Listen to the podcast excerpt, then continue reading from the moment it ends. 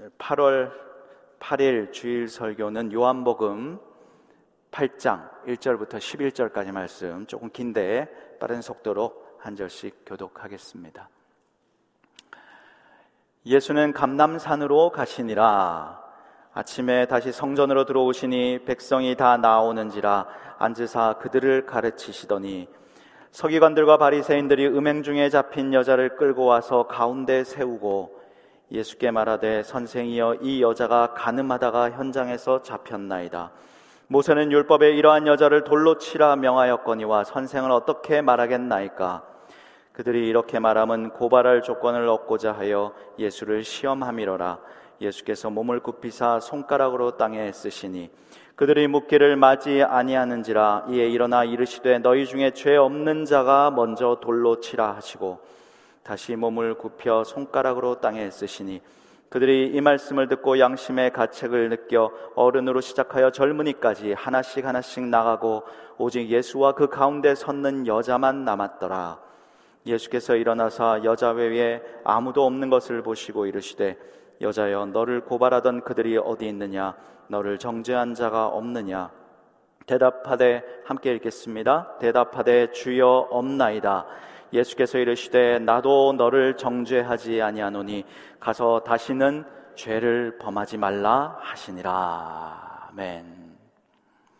저는 바다를 참 좋아합니다.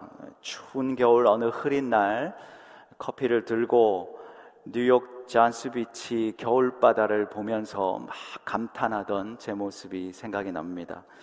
화창한 봄날에는 여행을 하다가 캘리포니아 라구나 비치 아시죠? 캘리포니아 가시는 분 있으면 저는 제일 먼저 말씀드리는 것이 라구나 비치 꼭 가보십시오 이렇게 말씀드리는데 그 옥빛 같은 바다를 보면서 그 앞에 서서 감탄하던 제 모습이 아직도 생생합니다. 제가 바다를 좋아하는 이유는 바로 이 때문입니다. 파도를 좋아하기 때문입니다. 파도가 좋아서 파도를 보고 또 파도를 듣고 저 파도 앞에 서 있노라면 제 몸과 마음이 깨끗이 청소되어지는 듯한 그런 기분을 느낍니다. 예전에 제가 예화를 한번 한 적이 있는데 안드레스 아마도르라고 하는 작가가 있습니다. 화가인데요. 샌프란시스코에서 활동하는 작가인데 독특한 것은 이 화가의 캔버스는 종이가 아니라 도화지가 아니라 백사장, 모래사장이라는 것입니다. 그래서 붓 대신에 막대기나 저렇게 갈고리를 가지고 문양을 그립니다. 꽃도 그리고 아름다운 문양을 모래 위 백사장에 그립니다. 자신의 작품을 보기 위해서는 위로 올라가야 되겠죠. 카메라를 들고 헬리콥터를 타고 위에 가서 찍기도 하고 드론을 띄워서 자신의 작품을 확인하면서 그렇게 그림을 그립니다. 그런데 모래 위에 그리니까 파도가 한번 몰아치면 파도가 밀려오면 저 작품은 한순간에 허물어져 버리는 것이죠. 근데 작가는 그것을 의도한 것입니다. 인터뷰에서 작가가 하는 말이 나의 작품은 인생을 말해주는 것이다. 우리 인생에서 참 많은 작품들을 만들어내도 파도가 밀려들면 단번에 사라질 수 있는 것처럼 내 작품이 그것을 보여준다. 우리의 인생은 영원하지 않다라고 하는 것을 의도하고 저렇게 그리는 것입니다. 그의 작품이 파도에 저렇게 쓸려 없어지는 것을 보고 많은 사람들이 아유, 아쉽다, 아쉽다 하는데 저는 저 작품을 딱 보면서 그런 생각이 들었습니다. 아, 우리 인생에 내가 지금까지 살아오면서 인생 가운데 좋은 작품을 남기기도 했지만 때로는 정말 지워버리고 싶은 졸작도 있지 않는가. 내 실수와 내 죄악으로 얼룩진 그 오점이 가득한 그 흔적들은 저렇게 파도가 와서 싹 지워져 버렸으면 얼마나 좋을까 그런 생각을 해봤습니다. 오늘 본문에 등장하는 이 여인이 그런 마음일 것입니다. 다 지우고 싶은 자신의 이 과오, 이 죄악을 안고 지금 큰 파도 앞에 서 있는 거예요. 본문의 내용을 한번 보도록 하겠습니다. 오늘 본문의 이 내용은 시간과 장소가 어떻게 나옵니까? 2절에 보시면 아침에 라고 되어 있고 다시 성전으로 들어오시니 누가 예수님께서 예수께서 아침에 다시 성전으로 들어오셨다라고 했습니다. 오늘 본문은 7장 마지막 절부터 쭉 이어지는 본문인데 7장 마지막 절에 백성들은 다 집으로 각기 들어가고 오늘 8장 1절에 보면 예수님은 감남산으로 가셨다라고 했습니다. 그러니까 전날에 백성들에게 또 말씀을 가르치시고 난 뒤에 예수님은 머리 둘 곳이 없는 주님 아닙니까? 감남산으로 늘 습관처럼 가셔서 기도하시고 그곳에서 눈을 붙이시고 쉬시고 난 뒤에 지금 아침에 다시 성전으로 들어오셨다는 것이죠. 그래서 아침에 성전에 들어오셔서 또 백성들에게 말씀을 가르치시는 것입니다. 3절 4절을 보시면 서기관들과 바리새인들이 그런데 들어온 것이지요. 음행 중에 잡힌 잡힌 여자를 끌고 와서 가운데 탁 세우고 예수께 말하되 이 여자가 가늠하다가 현장에서 잡혔나이다 라고 했습니다.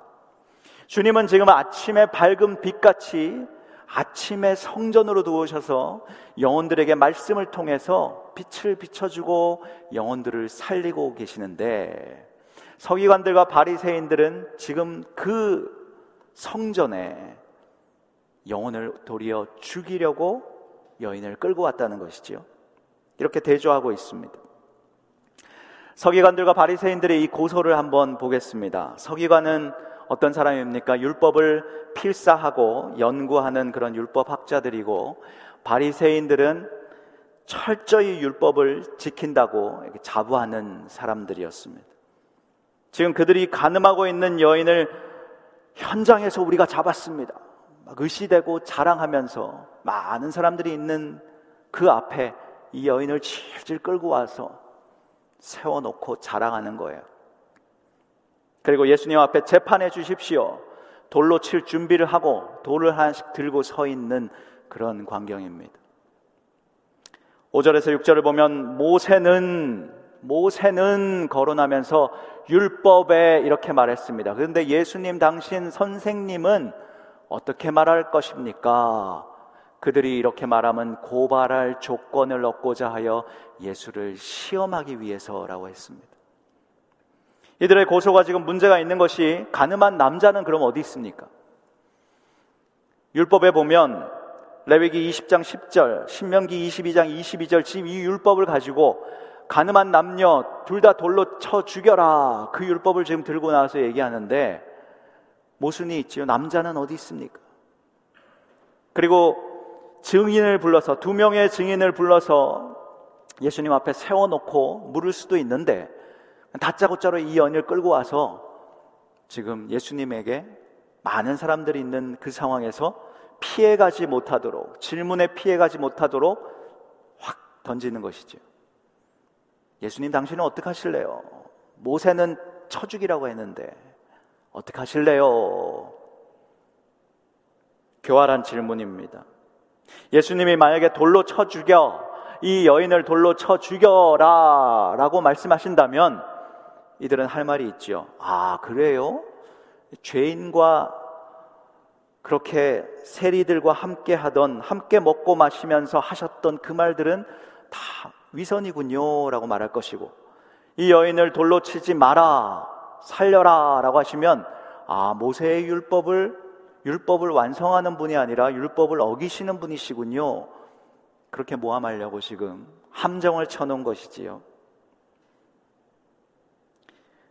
성전에서 여러분 생각해 보십시오. 성전에서 지금 바리새인과 서기관들이 이 일을 벌이고 있는 것입니다. 하나님의 말씀이 선포되는 성전에서 지금 피를 흘리겠다는 거죠. 진리의 말씀을 지금 가르치고 있는 이 자리에서 거짓 위선의 모습으로 자신의 목적을 달성하기 위해서 죄인 하나, 여인의 죄를 빌미로 해서 지금 하나님을 상대하겠다고 나온 종교 지도자들의 모습입니다. 자, 이런데 주님은 변명할 수 없는 지금 죄인이에요. 이 여인은 분명히 죄인입니다. 변명할 수 없는 죄를 안고 두려움으로 지금 예수님 앞에 서 있는 이 여인과 그리고 분노하고 막 혈기를 내면서 해결하세요 몰아대는 이 종교 지도자들 그 앞에서 이 주님은 오늘 어떻게 대처하고 있는 것입니까? 어떻게 그들에게 다가가셔서 주님은 대처하고 있는 것입니까? 저는 본문을 묵상하면서 주님의 대처하시는 이 모습이 큰 파도의 물결처럼 느껴졌습니다. 파도와 같은 주님의 대처 방법을 보시겠습니다. 첫 번째로 파도처럼 밀려오고 물러가는 시간의 여백을 사용하시는 주님이십니다. 6절을 한번 보시면 그들이 그렇게 예수를 시험하려고 할 때 예수님께서 몸을 굽히사 어떻게 하셨습니까? 손가락으로 땅에 쓰시니 라고 했습니다. 예수께서 무엇을 쓰셨을까? 저기다 무엇을 쓰셨을까요? 그림을 그리셨을까요? 많은 학자들의 의견과 추측이 다 틀립니다. 돌을 들고 서 있는 그들의 죄목을 다 적었을 겁니다. 라고 말씀하기도 하고, 그들의 이름을 다 적지 않았을까요? 예레미야 17장의 말씀을 적지 않았을까요? 칼빈은 그의 주석에서 흥미로운 해석을 합니다.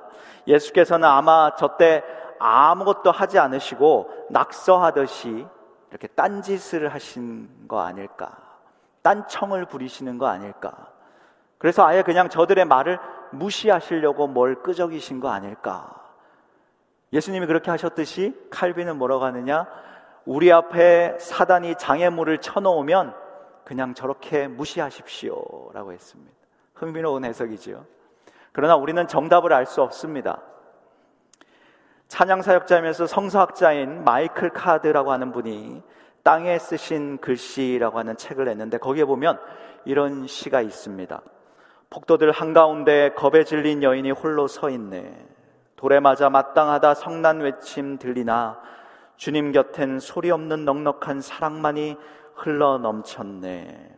뒤에 보시면 몸을 굽히시사 태풍의 눈처럼 고요를 만드시며 흙 위에 끄적이실 때 순간 속에 영원한 삶이 있네.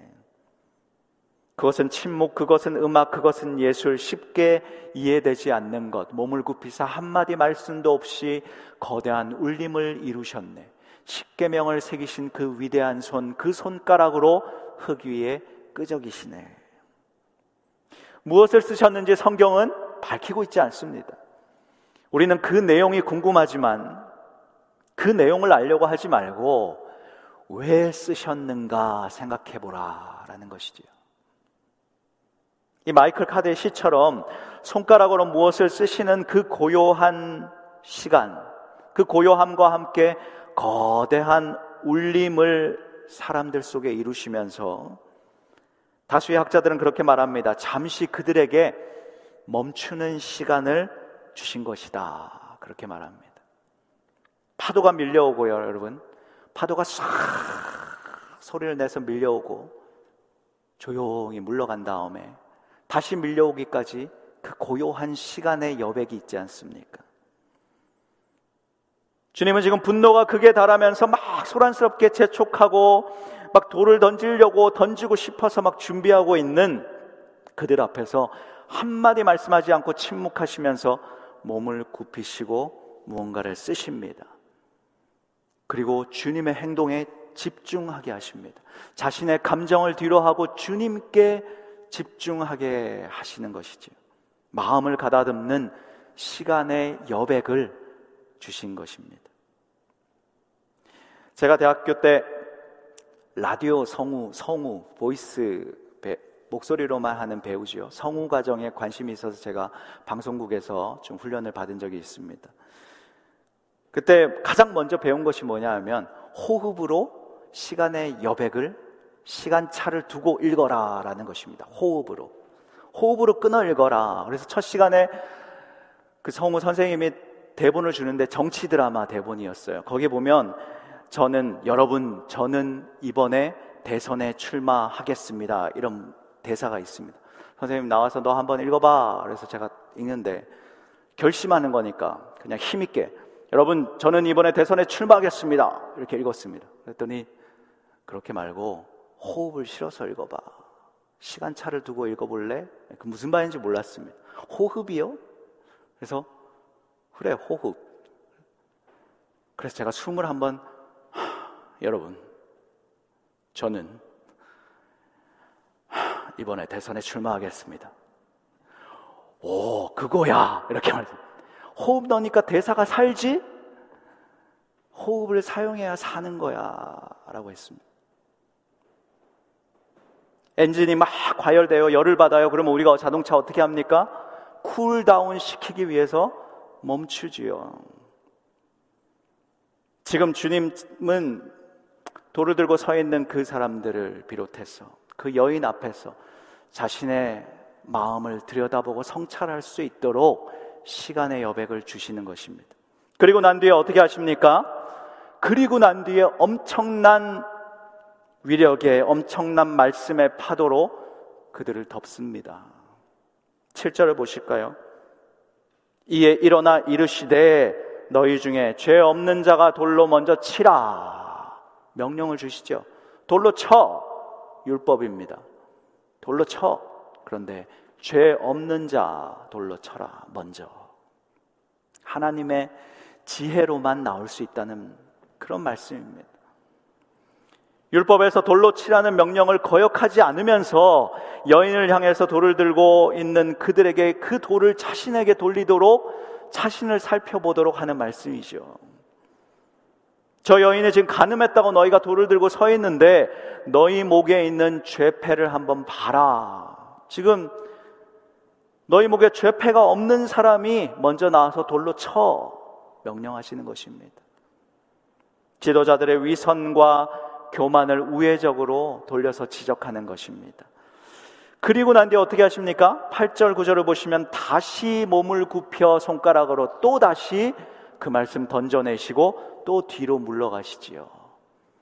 그리고 손가락으로 땅에 쓰시는데 그들이 이 말씀을 듣고 양심에 어떻게 해요? 가책을 느껴 하나씩 하나씩 물러갔다라는 얘기입니다. 크게 밀려와서 위력의 말씀을 주시고 다시 뒤로 물러나시면서 그들에게 다시 한번 자기 성찰을 해보게 하시고 그 말씀을 생각해 보니까 자기 자신을 돌아보니까 자기 죄가 너무 많거든요. 그 말씀을 듣고 양심의 가책을 느껴 이 말씀을 듣고 양심의 가책을 느껴 물러갔다. 하나씩 하나씩 몰려올 때는 다 같이 몰려왔어요. 일제히. 몰려올 때는 집단으로 몰려왔어요. 한 여인의 죄 까발리고 드러나면서 쳐 죽여야 한다. 웅성웅성 손을 잡고 들려왔다가 물러날 때는 한명 한 명 조용히 사라집니다. 주님의 말씀이 양심을 건드리면서 양심의 가책을 느끼면서 집단화된 이 사람들이 개별화되는 순간입니다. 하나님의 말씀이 능력의 파도로 이들의 말씀 양심을 깨운 것이지요. 여인에게 다가가시는 주님의 모습을 한번 보겠습니다. 두 번째는 파도처럼 밀려와서 여인에게 덮으시고 지우신 주님이십니다. 구절을 보시면 오직 예수와 그 가운데 섰는 여자만 남았다. 그랬고 예수께서 일어나서 아무도 없는 것을 보시고 너를 고발하던 자가 어디 있느냐 물으시니까 주여 없나이다 대답하셨 대답하시 대답하고 여인은 예수께서 이르시되 나도 너를 정죄하지 아니하노니 이렇게 말씀하셨다는 것이죠. 돌을 든 자들을 말씀을 통해 물러가게 하시고 오직 예수와 가운데 서 있는 여자만 남았다라고 했습니다. 여인의 마음이 어땠을까요, 여러분? 자신을 비난하는 사람들은 사라졌지만 지금 예수 앞에 서 있는데 혹시 예수님이 나를 혼내시면 나를 심판하시면 어떡하지? 두려움으로 지금 죄인으로 하나님 앞에 서 있는 여인 아닙니까? 거룩한 두려움으로 서 있었을 것입니다. 그러나 죄가 드러나서 지금 수치를 당하고 두려움 가운데 지금 끌려와서 서 있게 된 그 자리가 예수라고 하는 큰 파도 앞에 지금 오직 하나님과 내가 일대일로서 있는 자리였던 것이지요. 이것이 은혜라는 사실입니다. 주님의 큰 은혜의 파도가 죄인인 그녀에게, 그녀에게 밀려 와서 덮어 주십니다. 온갖 수치와 모욕을 당한 그녀의 마음을 긍휼로 덮어 주십니다. 우선 그녀를 안심시킵니다. 너를 고소하던 자들 봐봐 이제 다 갔지 확인시키고 난 뒤에 아담과 하와의 그 수치를 가려주시면서 가죽옷을 지어 입히신 가죽옷으로 덮어주신 그 하나님의 모습으로 지금 하나님의 덮어주시는 그 사랑을 보이고 있어요. 주님의 큰 은혜의 파도 소리를 들어보십시오. 여인에게 뭐라고 합니까? 나도 너를 정죄하지 않는다. 이 말씀을 듣고 여인이 어땠을까요? 다른 사람들은 몰라도 주님은 나를 정죄하실 수 있는 분이시다. 주님은 죄가 없으신 분이라고 들었다. 돌을 던질 자격이 충분히 있는 분이신데 그런 주님이 나도 너를 정죄하지 않는다. 라고 말씀하시는 그 은혜. 12장, 요한복음 12장 47절을 보시면 내가 그를 심판하지 아니하노라. 내가 온 것은 세상을 심판하려 함이 아니요 세상을 구원하려 함이로다. 주님은 지금 죄인으로 고개 숙인 이 여인에게 나도 심판하는 자리에 있지 않겠다라는 것이지. 나도 죄인인 너처럼 죄인의 자리에 동일하게 서서 나도 너를 정죄하지 않겠다.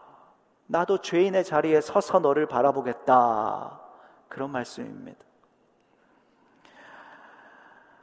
그런데 그녀의 그런 죄와 허물과 수치를 주님이 그렇게 덮어주시는 것으로 끝나는 것이 아니라 지워주신다는 사실이죠.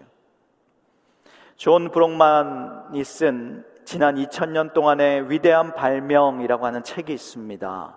저 책의 표지에 보면 저 앞에 그려져 있는 게 지우개입니다. 지우개. 인쇄술이나 전기나 비행기, 컴퓨터 등을 포함해서 인류가 121가지의 위대한 발명품을 개발해냈는데 그 중에 지우개가 들어간다라고 했습니다. 지우개가 없었으면 예술가의 대생이나 스케치 또 음악가들의 어떤 작품들은 지금처럼 완성된 작품들이 나오지 않았을 것이다. 우리는 아마 지우개가 없었으면 쓰레기 더미 위에 살았을 것이다. 그랬습니다. 지우개의 역할이 무엇이냐? 지우개의 역할은 단순히 지우는 것이 아니라 연필에게 기회를 줘서 다시 쓰게 하는 것이다. 참 멋있는 말이지요.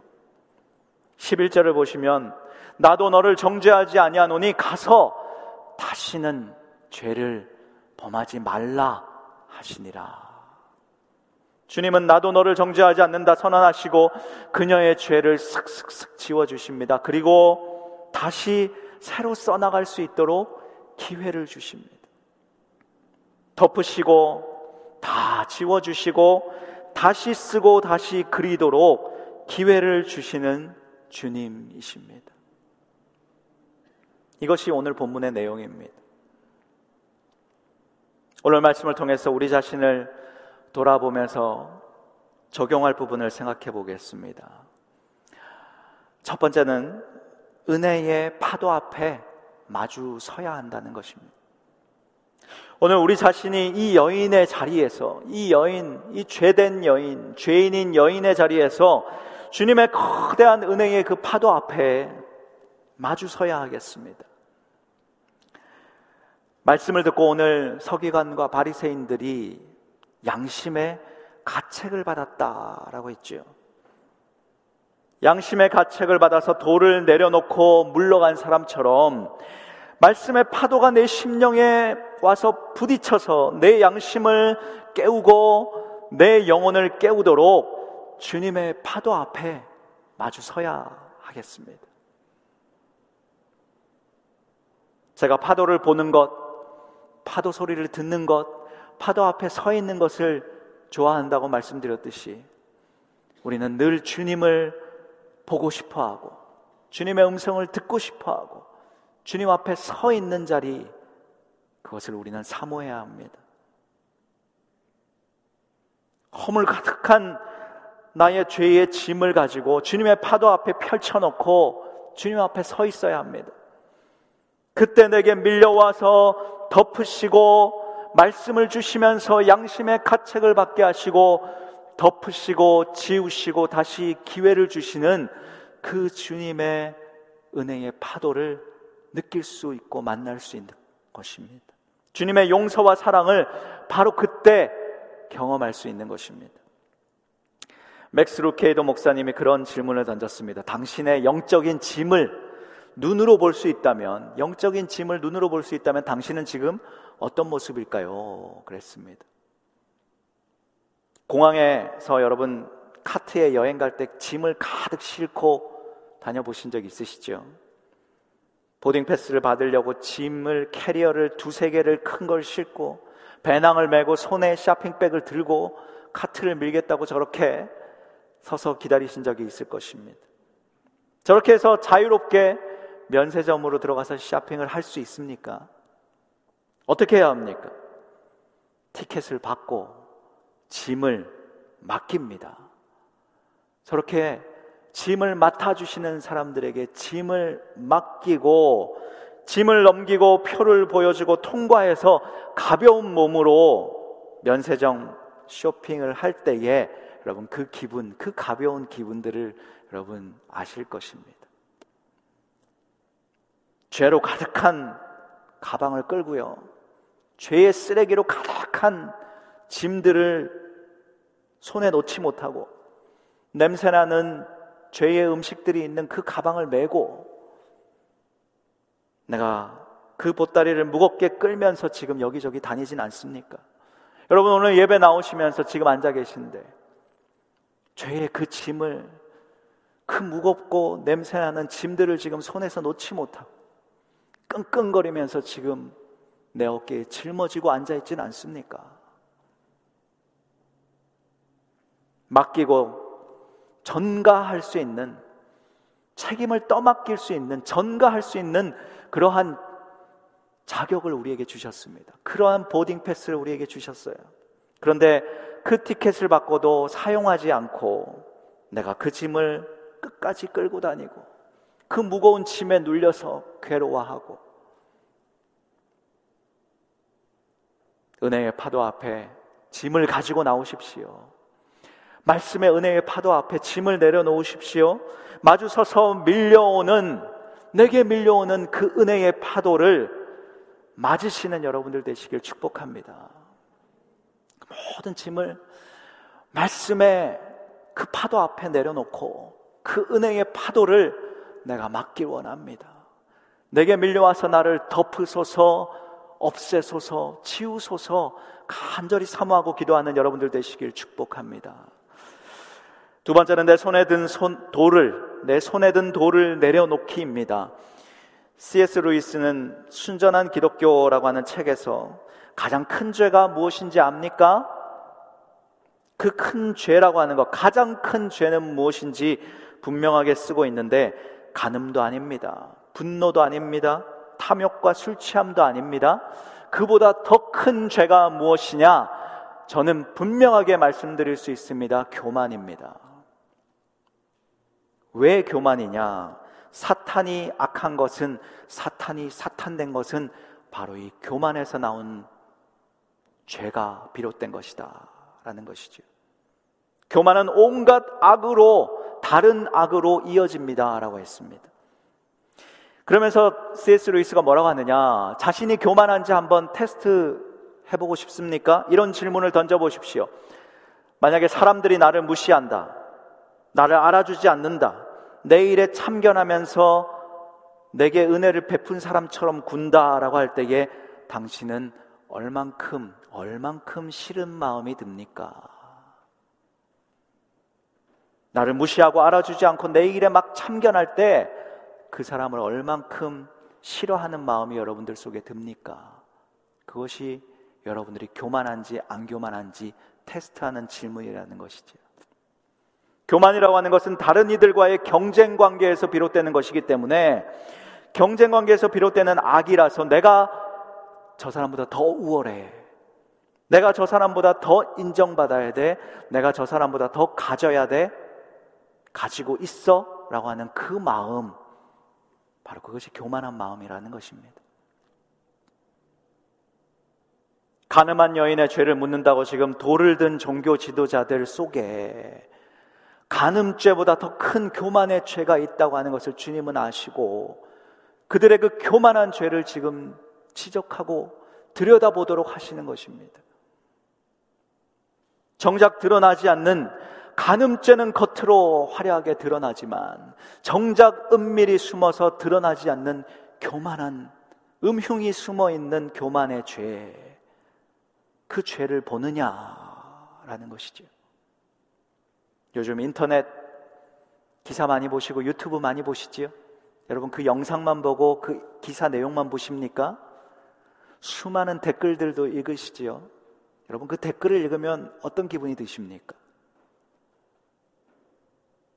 한 연예인이 죄를 저질렀습니다. 실검 1위에 뜹니다. 그러면 우리가 막 찾아보죠.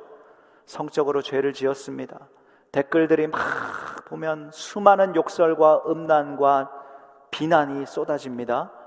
그러면 여러분들은 그 댓글들을 읽으면서 그래, 아유, 내 이럴 줄 알았어. 통쾌하고 저 연예인 평소에 마음에 안 들었는데 잘 됐네. 여러분들은 돌을 준비하고 돌을 주머니에 넣고 던질 준비하고 계시지 않습니까? 지금 이 시대가 대놓고 돌 던지는 사람 없습니다, 여러분. 자신의 이름이 드러나지 않고 자신의 얼굴이 드러나지 않는다고 손가락으로 쳐서 돌을 던집니다. 막 이러면서 돌을 던지는 거예요. 한번 그 댓글들 보십시오. 그 댓글들 보면서 여러분들이 만약에 공감하고 있다, 통쾌하고 있다, 여러분들의 영혼 다 망가지는 것입니다. 여러분 조심하십시오. 숨어서, 숨어서 던지는 거예요.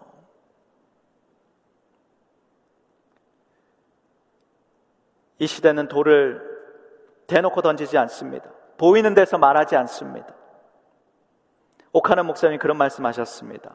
핍박하는 아니 비판하는 사람들, 비판하는 사람들, 정작 돌을 던지는 사람들은 은밀히 숨어가지고 자신을 감추고 사자처럼 사자가 가련한 힘없는 그 동물을 잡아먹으려고 풀숲에 딱 숨어 있다가 자신은 숨기고 있다가 기회가 포착되면 확 헐뜯는 것처럼 그렇게 비난하고 비판하는 사람들은 그런 모습입니다. 정작 그런 사람들은 비판하는 사람들을 보십시오. 자신은 드러내지 않습니다. 비판하는 사람들 보십시오. 자신은 아니라고 합니다. 다른 사람이 이렇게 했다고 합니다. 여러분들은 어떠십니까?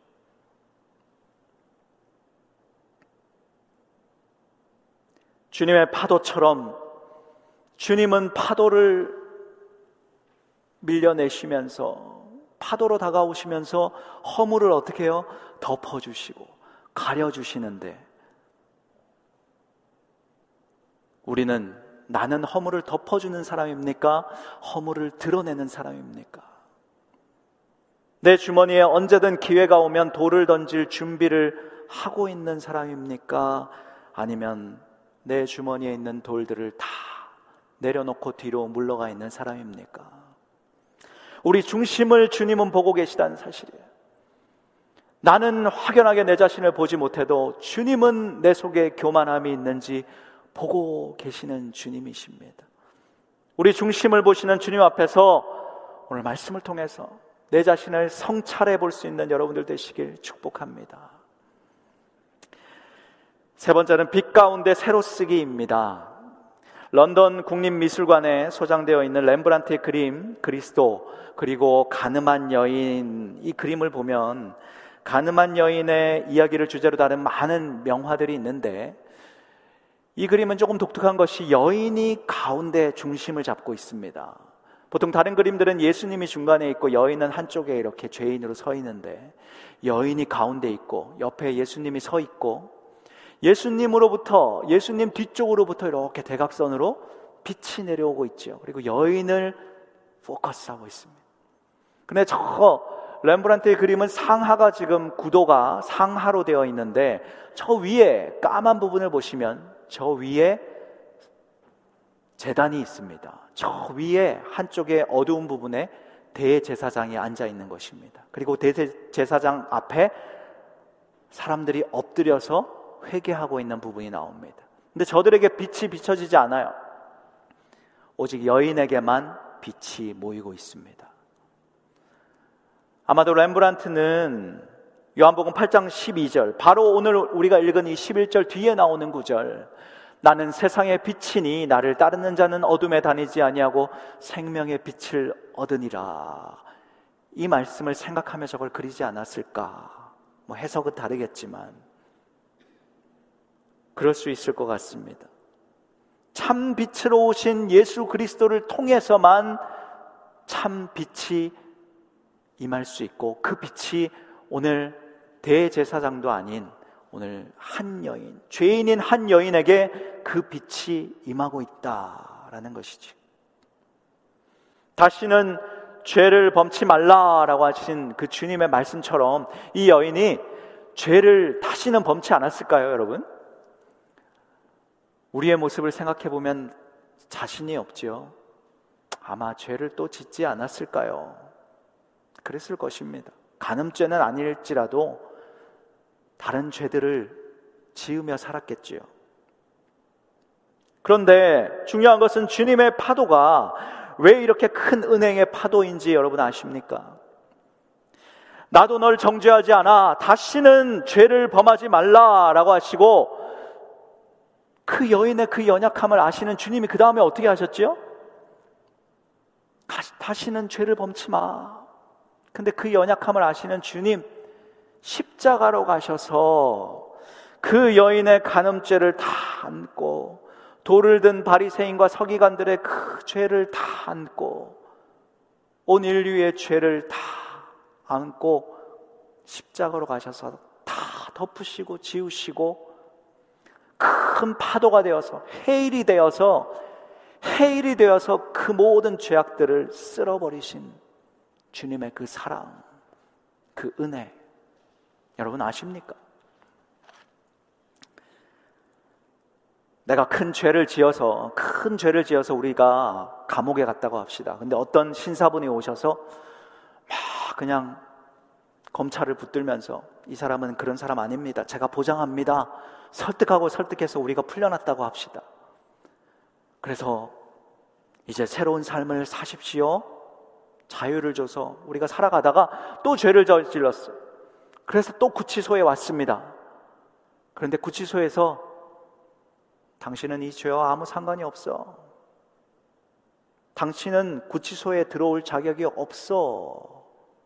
라고 한다면 왜요? 그 신사분이 앞으로 이 사람 지을 죄, 수없이 지을 죄까지 제가 보석금으로 다 미리 드리겠습니다. 어마어마한 보석금을 지불하고 다 갚아주셨다라고 하는 그 사실. 여러분, 이런 사실을 내가 만약에 실제로 경험한다면 다시 또 어둠으로 나아가서 또 같은 죄를 지으면서 아싸! 이러고 짓겠습니까, 여러분? 만약에 그 은혜를 경험한 사람이 또 그렇게 살아간다면 구원을 의심해 봐야 할 것입니다. 그 사람의 양심을 의심해 봐야 할 것입니다. 오늘 이 여인이 마음대로 죄 짓고 살았을까요? 십자가의 그 사랑 깨닫고 다시 어둠으로 나아가서 죄를 즐기며 살았을까요? 물론 우리는 지금 우리의 모습을 보면 죄 짓고 살아갑니다. 우리는 죄를 지을 수 있습니다.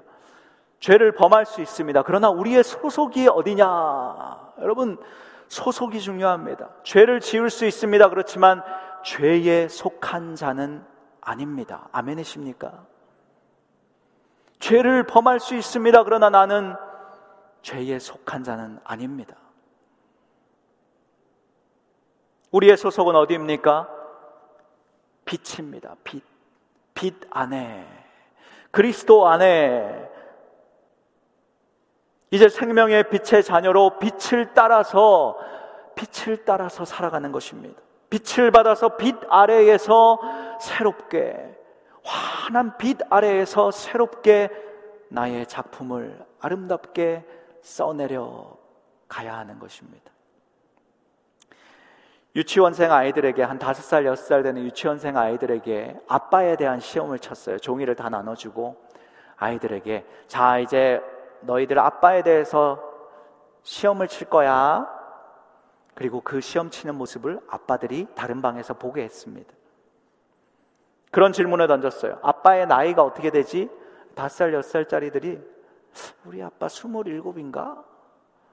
몇 살이지? 모르는 거죠. 다 틀리게 적습니다. 참 재밌게 보는 것이죠. 아빠들은. 아빠가 좋아하는 색깔이 뭐지? 우리 아빠가 뭘 좋아하지? 무슨 색깔 좋아하지? 또 틀립니다. 아빠가 좋아하는 음식은 뭐지? 아빠가 라면 좋아하는 것 같은데. 그리고 대부분의 질문에 다 잘 모른다, 모르겠다, 다 틀리게 적습니다. 그러다가 마지막 질문이 뭐냐?